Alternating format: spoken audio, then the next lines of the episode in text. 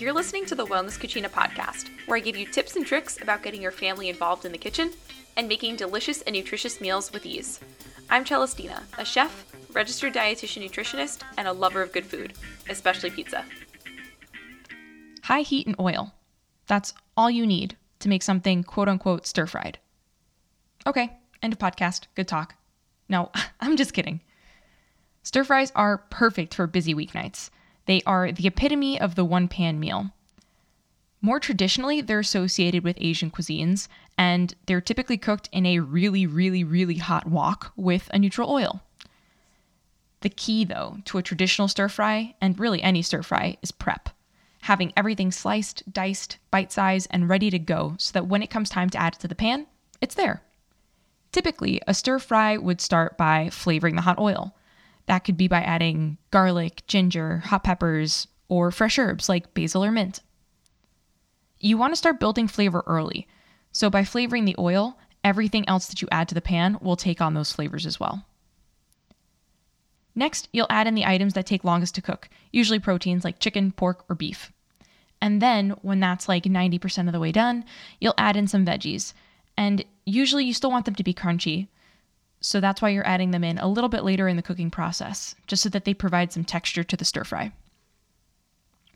So I vividly remember cooking in a wok for the first time. I was so nervous because you have to keep everything moving around consistently and you have to keep adding in more ingredients while you're doing this. So you need like awesome dexterity.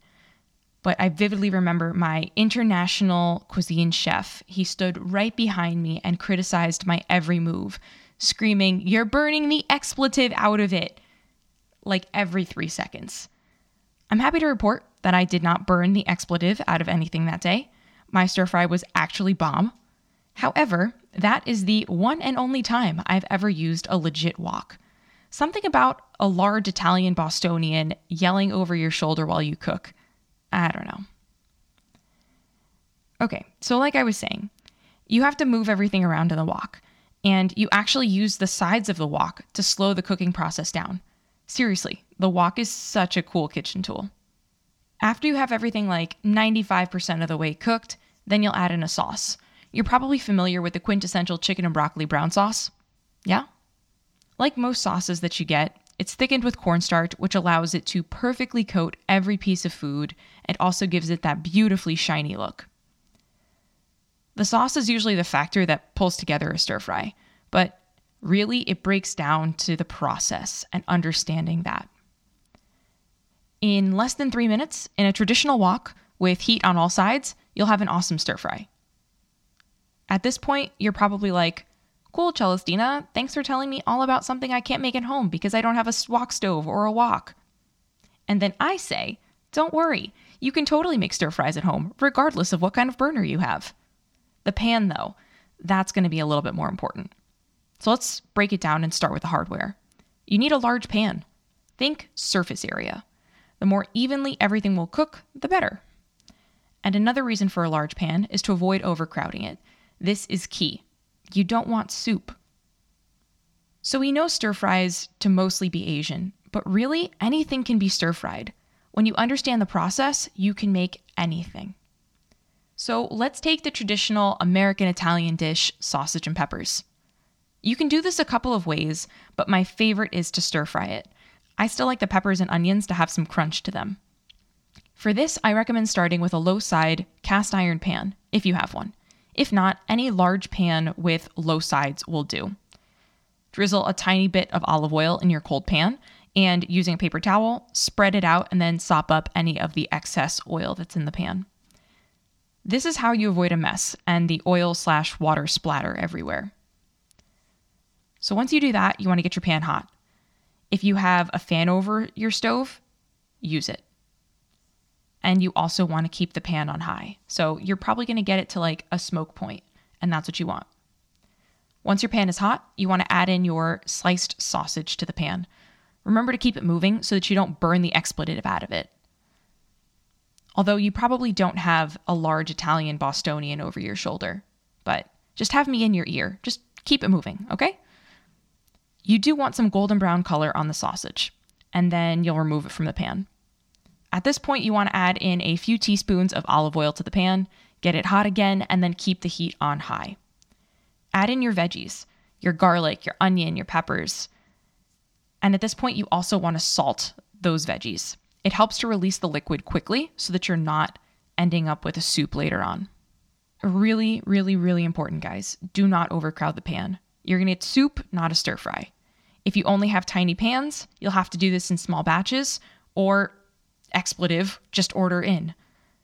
But the key really is to keep the veggies moving. So, regardless of the size of your pan, use a smaller amount of veggies if you have a smaller pan and keep them moving. That is really the key to a stir fry. High heat, oil, and keep it moving. So, once your veggies are 90% cooked to the way you want them, they can still be a little bit al dente or they can be cooked to flop. Totally up to you. Then at that point, you want to add the sausages back in. Add in any Italian herbs like rosemary, basil, oregano, thyme, parsley, or just add in some Italian seasoning. And at this point, it's totally optional, but you can add in a sauce. I think a tomato sauce would go really well and make it like a real stir fry. If your pan is hot enough, it should bubble vigorously and reduce pretty immediately, like any cornstarch thickened sauce would even though it's not. The tomatoes are just thicker naturally. Uh, that'll be a different show. Don't worry about it. So, stir fries usually require a lot of prep. I mean, if you're feeding the sausage and peppers to a family of four, you probably have to cut six to eight sausages, two to three onions, three to four cloves of garlic, and five to six peppers. Ugh, that sounds so time consuming. So let's try making the same thing, but cut out all the prep. No pun intended. Ha. And this time it looks a little bit different. Start with the same pan, same oil procedure, and cook your sausage first.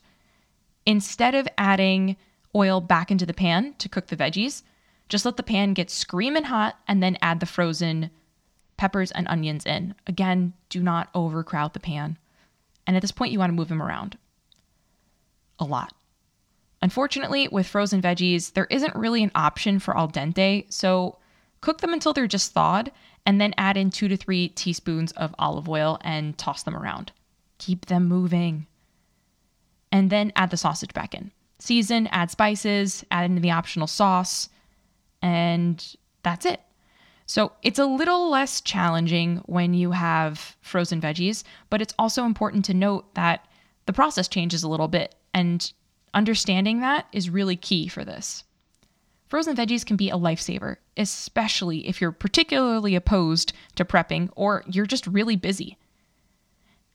You just need to know how to use them so that they can work for you, not against you. They can make your dinners quick, easy, and delicious. Remember that you can use the methods I talked about to make anything. Don't feel restricted to making my Italian riff on stir fry. Like I always say, spin a globe, choose a country, and as long as you understand the cooking process behind what you want to make, anything is possible. I hope your stir fry world has been expanded beyond Asian cuisines. While delicious, sometimes it's good to mix it up a little bit. As always, thanks for listening. Reach out via email at cbrunettiwellness at gmail.com to leave comments or tell me about show topics you'd like to hear. Check out Wellness Cucina's Instagram at Save Time Cooking for cooking tips and skills, as well as IGTV videos that relate to the podcasts. And check out the Reels for more ideas on stir fry. Be sure to check out my new IGTV series called Mama What's in Your Pantry where I go live with a busy mom and she brings three items from her fridge or pantry and I give her inventive ideas on how to use these items. Reach out via IG if you'd like to go live with me. If you want to learn four more ways to make dinners quick, easy, and delicious, check out my time saving in the Cucina mini course, where you'll learn some of my best time saving cooking tactics. Follow the link in the show notes to learn more.